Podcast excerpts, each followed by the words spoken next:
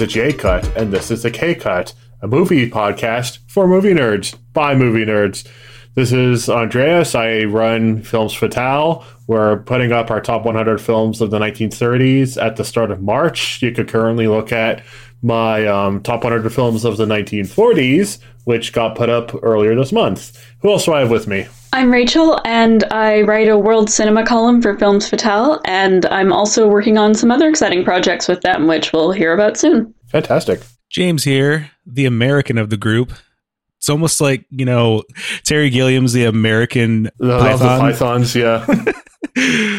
but you know me, friendly neighborhood content creator. I produce and release music under the alias Boutique Paul, and I am one half of the Prefer Not to Say podcast. Fantastic. And yes, uh, we, we're still waiting on your, your stop motion animation of uh, feet falling from the sky and all of that. So uh, you got to get to it.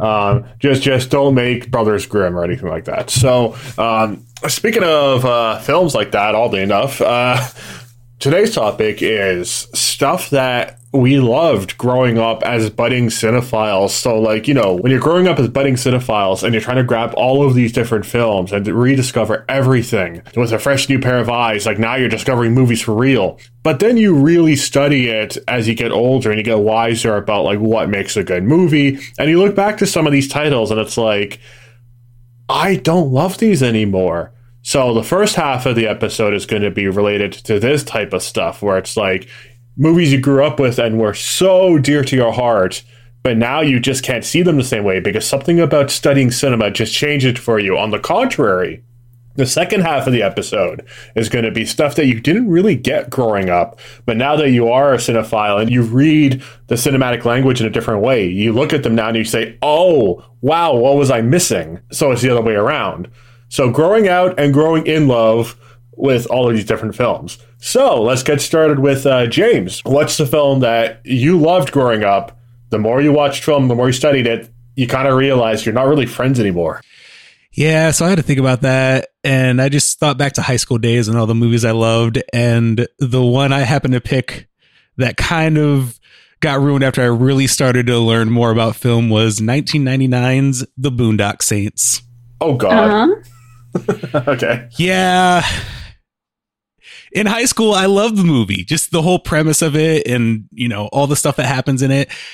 And then once I got a little bit older and out of high school and started to take film even more seriously, and up until now, I'm realizing that movie is so problematic, Yes.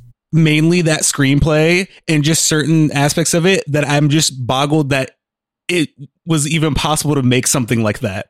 I mean, I'm not gonna lie, I'll still watch it if it's on, but just the whole premise of murder, faith based murder is not okay in any premise ever because it happens in real life in the form of terrorism. But also, I'm really amazed that they got away with Willem Dafoe playing Detective Smecker, who's an openly gay but openly homophobic detective. Mhm. Like, it doesn't make sense. And it's sad because there are some things that are done right with the movie as far as plot is concerned. It's just all these things weighing it down. I mean, not to mention, you know, Sean Patrick Flanery and Norman Reedus were perfect for those roles. And, you know, Willem Dafoe was obviously amazing in it. But yeah, looking back, I'm like, man, if only someone else could have made it in, you know, or maybe someone like rewrite the screenplay so it's not as bad yeah, I don't know. It's just one of those things where it's like it's like it's almost embarrassing to say that that was one of my favorite movies because you know once I started to really take it seriously, I'm like, yeah, that really is not a good film in the least. I mean, it had potential, but and also I've heard Troy Duffy is a terrible person. Oh, well, that's not good. That wouldn't help. Yeah, there's a documentary called Overnight about the making of the Boondock Saints, and apparently he just showing he's a terrible person. Apparently he's also really anti-Semitic too. Oh, okay. Which But doesn't also- help the themes of the movie at all. Yeah, and also based on like what I've seen, like watching the film, he's such a dude, bro. In the way he put this story together, it's like this film is made for men by a man who we should not be proud as a man. Yeah. But there's certain things that draw me to it, like the structure of the story was perfect, especially when all the crimes were committed, and then you have Detective Smecker figuring it out after the fact, and it does that whole it's non-linear. It's like, oh, he's figuring it out, and then it plays it as it happens. And I just thought that was so great as it shows that he's, you know, he's this genius who can figure out any crime scene. And then, like I said, the, you know, actors who play the brothers, super underrated. I mean, I'm kind of glad Norman Reedus got a really big break on The Walking Dead because he's a really good actor. Mhm. But other than that, it's just, you know, oh, it's kind of funny though, because I've heard like originally they wanted like Brad Pitt and Leonardo DiCaprio to play the brothers at an early stage. Oh goodness. There were people on the list to play Detective Smecker. One of them was, um, who was it? Bill Murray and a couple other people. And I'm like, man, this, this movie could ended up really weird. Yeah, so like even worse than it already is because like the only good things about it are the three cast members. But like outside of what you pointed out, and it's funny that you brought up this film because I wrote about it maybe like a couple of weeks ago. Oh yeah. Uh, one of my biggest pet peeves is that uh, I think just on a fundamental filmmaking level, a lot of it's just very screwy. So, like, you know, you brought up the part where, um, or parts rather, the idea that Willem Dafoe is seeing all, all of this in hindsight. And a lot of that, it's, it's great conceptually, but I think their approach to it results in a lot of misfires. So like fade ins and outs from his recollections and what actually happens, which really kind of like kills the intensity of a scene where it's like, you know, if you look at like, I don't know, a Pulp Fiction or something like that, where it cuts from shot to shot, it's edgy and it's in your face, it's dynamic. But you know, when you have fades, that kills the intensity, which, you know, if you're if you're showing like a bloodbath, you know, it was a firefight. You kind of want it to be as intense as possible. So it's a lot of things that are just misunderstandings of the cinematic language as well to boot. So it's unfortunate because you said it's problematic, but even then, a lot of the good ideas are bastardized, in my opinion, by just poor decisions. Yeah. Yeah. So that was my pick. All right. So, uh, Rachael, do you have a similar experience where it was a film that's not particularly, well, no disrespect to the listeners who like this film, not particularly good? Or was it something else? Or Well, when you first suggested this episode, I thought you guys meant like childhood, childhood. So when you were pretty young. And true? when I was six years old, the movie Quest for Camelot came out. Oh, Yes, Okay. and of course I was six, so I thought nothing beyond ooh, pretty princess, pretty colors, and man, I loved that movie. There was this kick-ass main character, and I wanted to be a knight. I think my mom even got me a sword, and I ran around with it and called it Excalibur, like a, a bubble sword, one that blew bubbles, and so I just really that movie was quite dear to me because of this really awesome story and you know, I didn't know any better. And then once I saw it when I was a little older, I was like, wait a minute, this is just a rip off of that whole 90s sort of faux girl power thing going on. yeah. And it's ha- it's a half baked version of much better movies. The character development is meh. There's a really talented cast, but some of their casting choices are just weird, and the jokes don't land. There are a couple of good songs, I will admit, but the rest of the soundtrack's pretty forgettable. Just none of it really fit, and there were much better movies instead that I think I could have glommed onto at the age of six. But hey, what can you say for taste? But like, the Quest for Camelot's also so befuddling because somehow, as you as you pointed out, it was ripping off like the Disney Renaissance, like the pro female protagonist animated stuff like Anastasia from its time. But the one thing it did right, it did stupidly right, which was have an original song that would stay on the radio and stay in people's mind for the rest of their lives. This thing generated Yeah, the prayer. like what in the hell? And if you watch it in context, it's like the silliest thing. Like that's like having I don't know the three tenors trying to score like I don't know um Titan AE. Like it just like it's just so terrible as a matchup, and yet it became one of the biggest ballads of the '90s. To this day, it's still. Everyone and their mother covered it. I know, like it's the strangest thing. I think it got nominated for an Oscar. You said right? I think I think it did get nominated for an Oscar. Yeah, I'm pretty sure it did. And yet this whole movie was so like atrocious otherwise.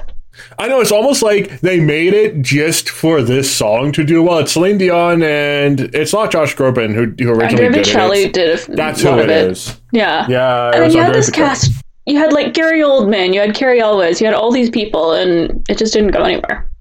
Oh, and the animation's not that great. It just looks really bad and nonsensical. Clunky. And this this this song, just in the middle of it, when they're like, oh my god, just like you know, like the bridge version of the film. It's just so silly. James, have you, have you seen this uh, paradoxical film?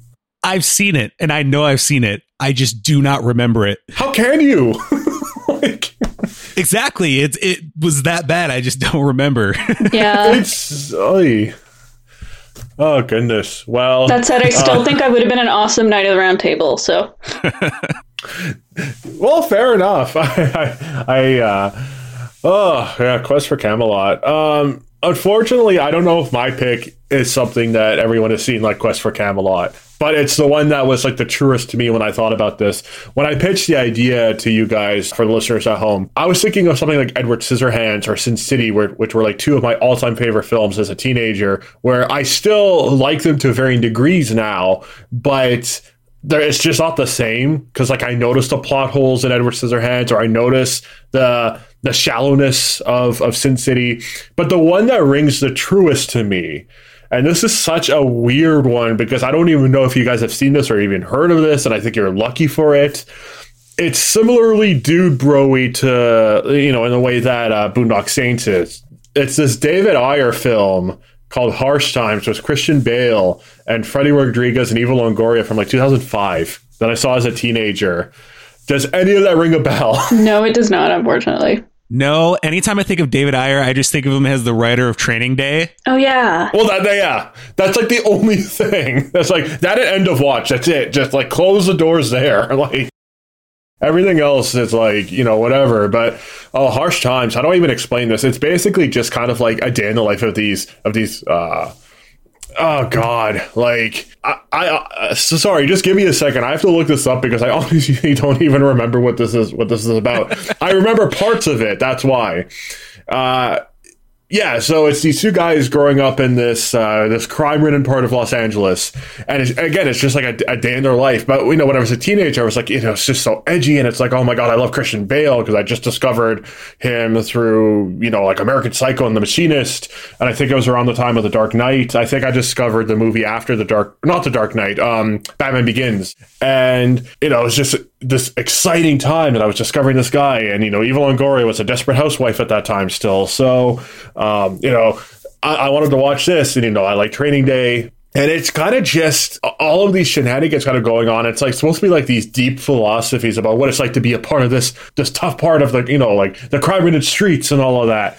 You know the lengths that, that some of these guys would do. Uh, I like there are parts that are that are in my head that I don't want to say on the air because they're they're not necessarily like the friendliest things to listen to. Like the ways that Christian Bale tries to pass a drug test, I don't want to go further. Or like, uh, Oh, the guy from Six Feet Under, uh, Freddie Rodriguez, his character, he's trying to pass a job interview, I think, and I something like this, and he tries to like pretend to his wife that he got the job, or he's like applying for a job or something, but then she, she catches him that he didn't. You know, looking back, it's just like I can't even explain this movie because it's it's, it's a bunch of crap. like, it's just like nothing happens. Like, um, but when I saw it as a teenager, it was like wow, this is so dark. Like I, am getting this this street philosophy, but then you discover better movies, and it's like uh, when I watched this a second time, and it's funny because I was actually um, on residence in uh, in university, and it was around the time that I decided I want to study film. I was a non major, and I was like watching all sorts of new stuff, like the Seventh Seal. Um, Kind Hearts and Coronets. Like this was all like on my own doing, just like discovering this the stuff that I've seen that was acclaimed. And I remember revisiting this one in particular, and I don't even think I could finish it. I was like, what in the hell? It's almost like um it's almost like you were high and then you ate something and it tastes like the greatest thing on earth and then like the day afterwards you were like i don't understand what i had. I don't understand why i like this at all. Like there's like there's like nothing there. It's honestly one of the most mundane films i've i think i've ever seen. So the fact that i liked it at all i don't get it. So um, you guys haven't seen it? Don't see it is, is, is what i'm saying. I'll Okay. take your word for it. But uh, to flip things around a little bit, let's get more optimistic. So, what are the films that we didn't really like or care for or understand, but now we love them? James, what is your pick? Since we went first with you, we're going to go first with you again. Well, what I have isn't a film that I didn't necessarily dislike. It's a film that I liked, but it took getting older to realize the genius of it, and that's Wes Craven's Scream. Oh yeah, tell us more.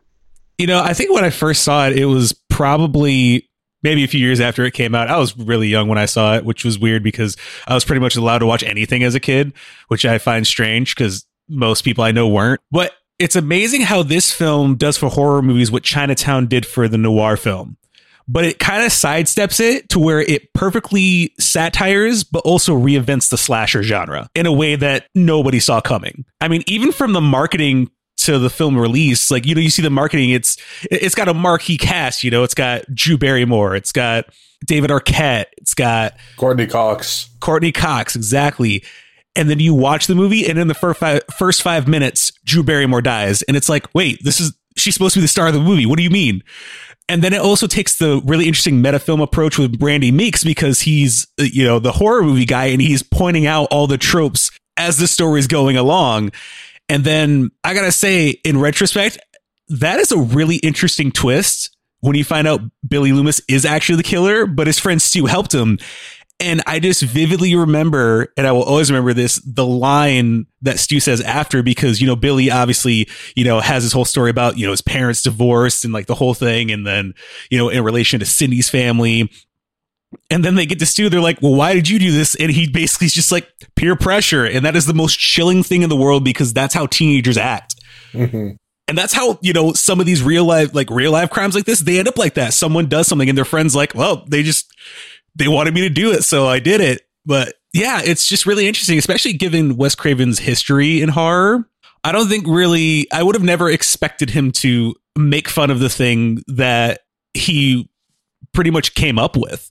I think it's just so interesting that somebody like Wes Craven, as you said, you know, was one of the best at making the slasher genre, but then you see this this to me is what really separates good directors and fantastic directors.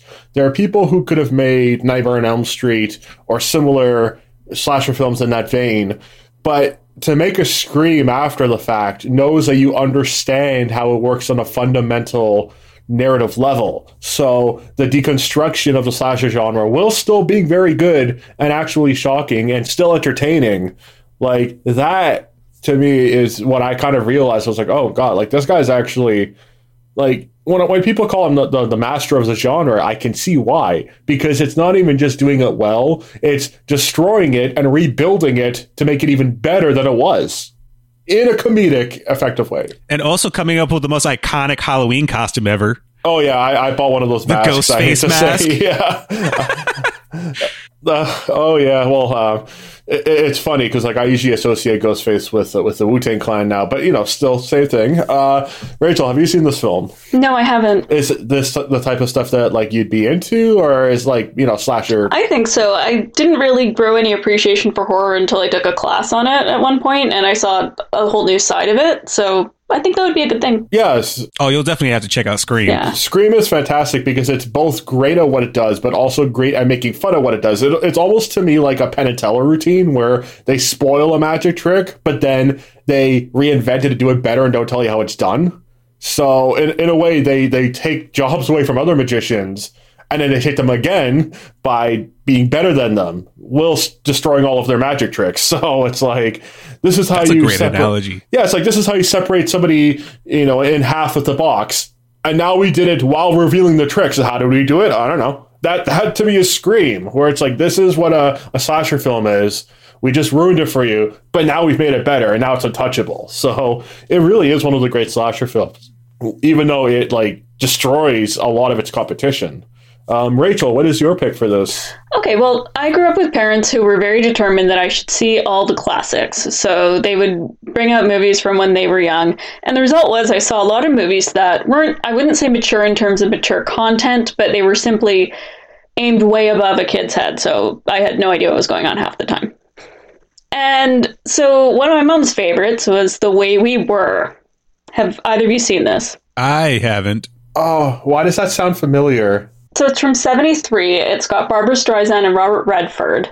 And they're this couple who are mismatched and well i mean they they have mad chemistry but they just have completely different outlooks on life and so they get together they get married and then they fall apart even though neither of them were particularly bad people it just kind of happened and there's this whole side plot with the blacklist of the hollywood blacklist of the 50s and so naturally, when I was 10 or so and I was watching, and I was thinking, oh God, why don't they just stay together? They look cute together. Like, why don't they just throw all that aside? And, you know, I just had no clue about the larger context. And then when I watched it, I was like, oh, I get why this why this movie works now. Of course they can't stay together just because they're perfect for each other on the surface. And of course the Hollywood blacklist is gonna ruin both their lives. And I just it took me a while to grow into that movie. It's still treacly as hell, of course. Sorry, mom.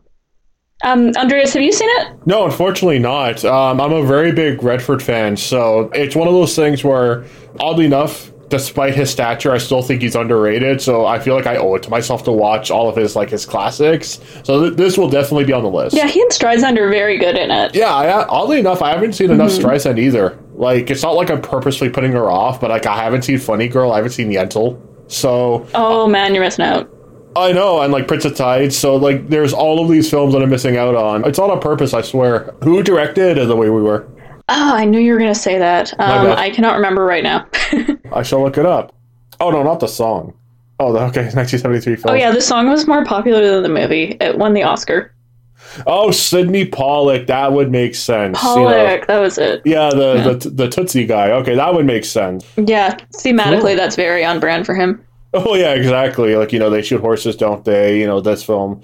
Um, that uh, oh, out of Africa. So yeah, that that would be very fitting. So I'm gonna have mm-hmm. to check this out. I think. Thanks for the recommendation, uh, James. What about you? You gonna you gonna check out some Robert Redford? Probably at some point. It's on my list of things that I need to watch along with a million different other things.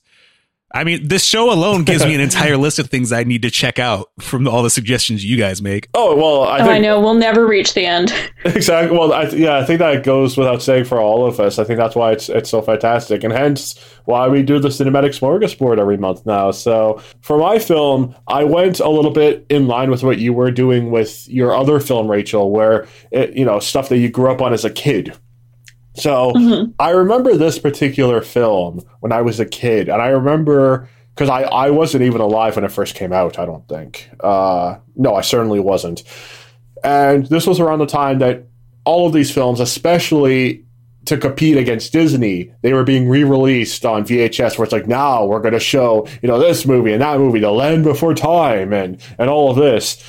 But there was one that I remember. I think my dad bought it for my sisters and I, and I just didn't get it. But you know, when I got older, I realized that The Secret of NIMH is a masterpiece of animation. Like it is, it really is. I did not get that film as a kid. I thought it was boring. I liked the Dom DeLuise Crow, which you know Dom DeLuise and Don Don Bluth were like basically like best friends uh, in every single way with all of these movies. But uh, I didn't get it as a kid. Like I was, I didn't even think it was dark. I just thought it was boring.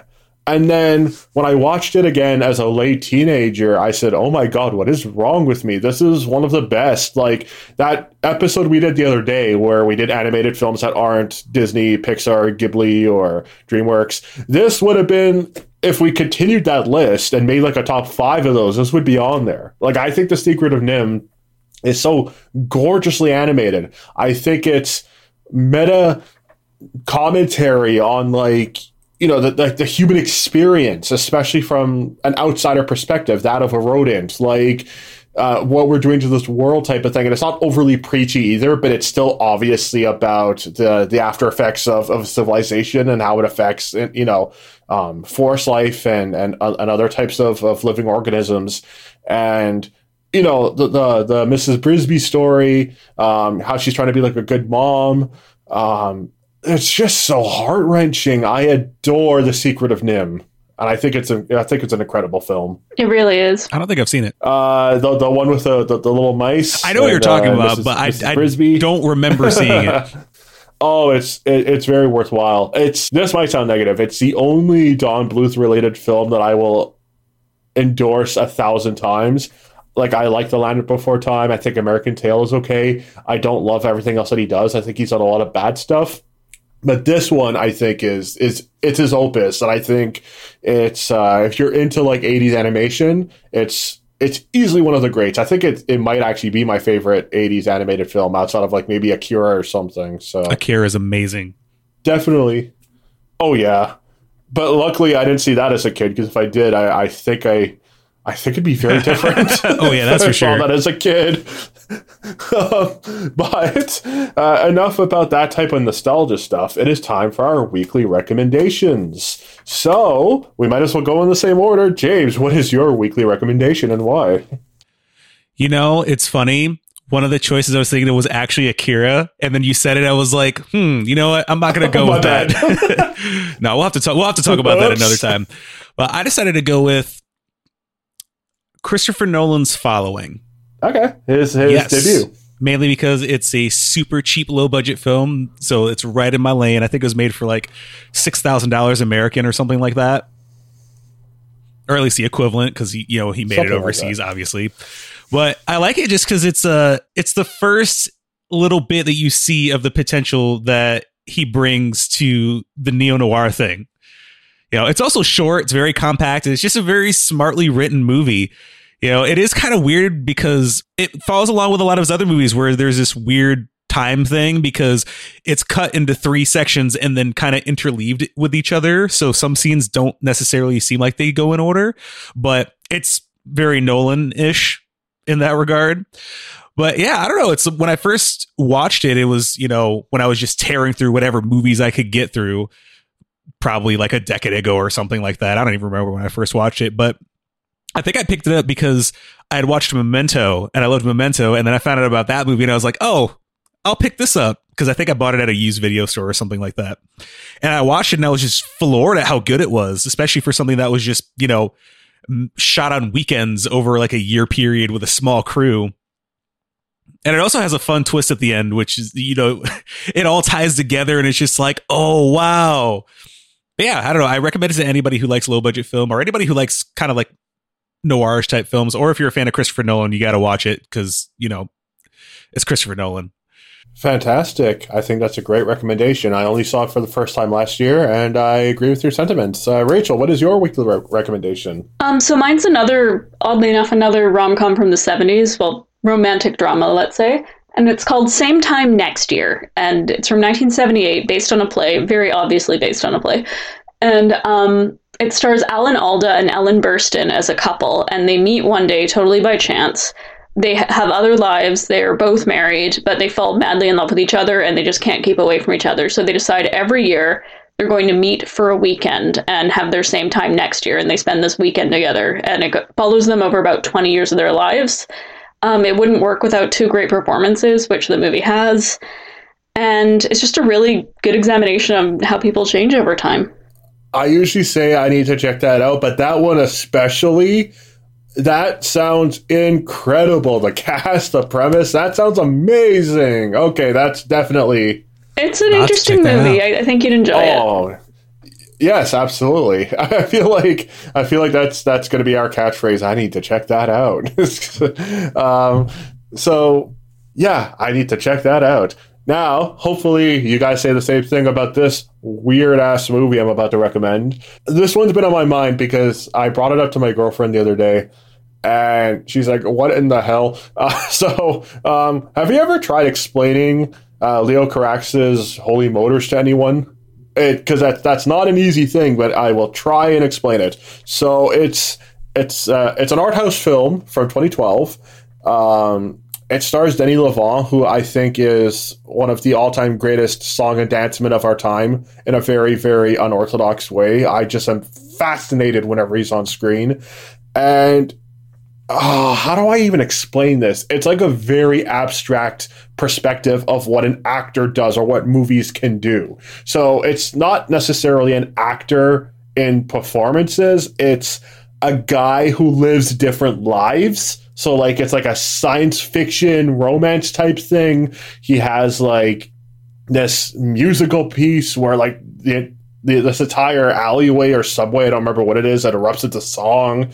Um, it, it has like the weirdest cast where it's like um, uh, Eva Mendes, who doesn't speak throughout the entire film, as like this type of like a, a mythical goddess almost, and uh, Kylie Kylie Minogue's in it as well, um, singing a swan song. It's a very very peculiar experience, but at the same time, it's a complete deconstruction of cinema, and I think it's um, the finest thing that Leos Carax and Denis Lavant have, have done because they've worked together before in films like Mauvais Sang. So um, I think it is fantastic art house. And if you're into art house and metaphysical cinema, this is one to watch. Sounds interesting.